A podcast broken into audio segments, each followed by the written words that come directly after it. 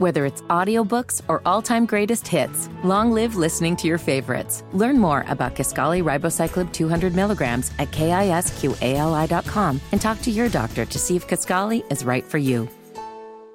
This is actually something that's pretty smart. I saw on social media this employment recruiter post advice.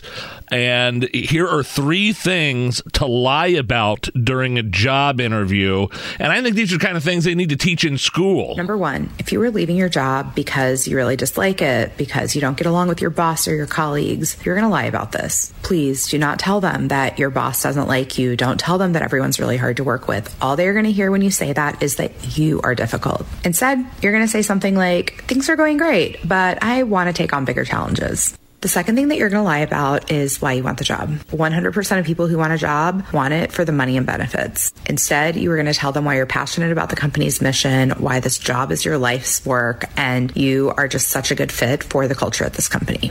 And the third one is your plans for the future. I don't care if you were starting grad school in six months and just need this job as filler, and you are going to jump ship as soon as you find something better. When they ask you about your plans for the next five years, your plans are to be at that company. Come in, knock it out of the park in this role, and continue to grow. As I mean, and this is from an employment recruiter who knows. So these are obviously problems that she's seen. I think that's great advice.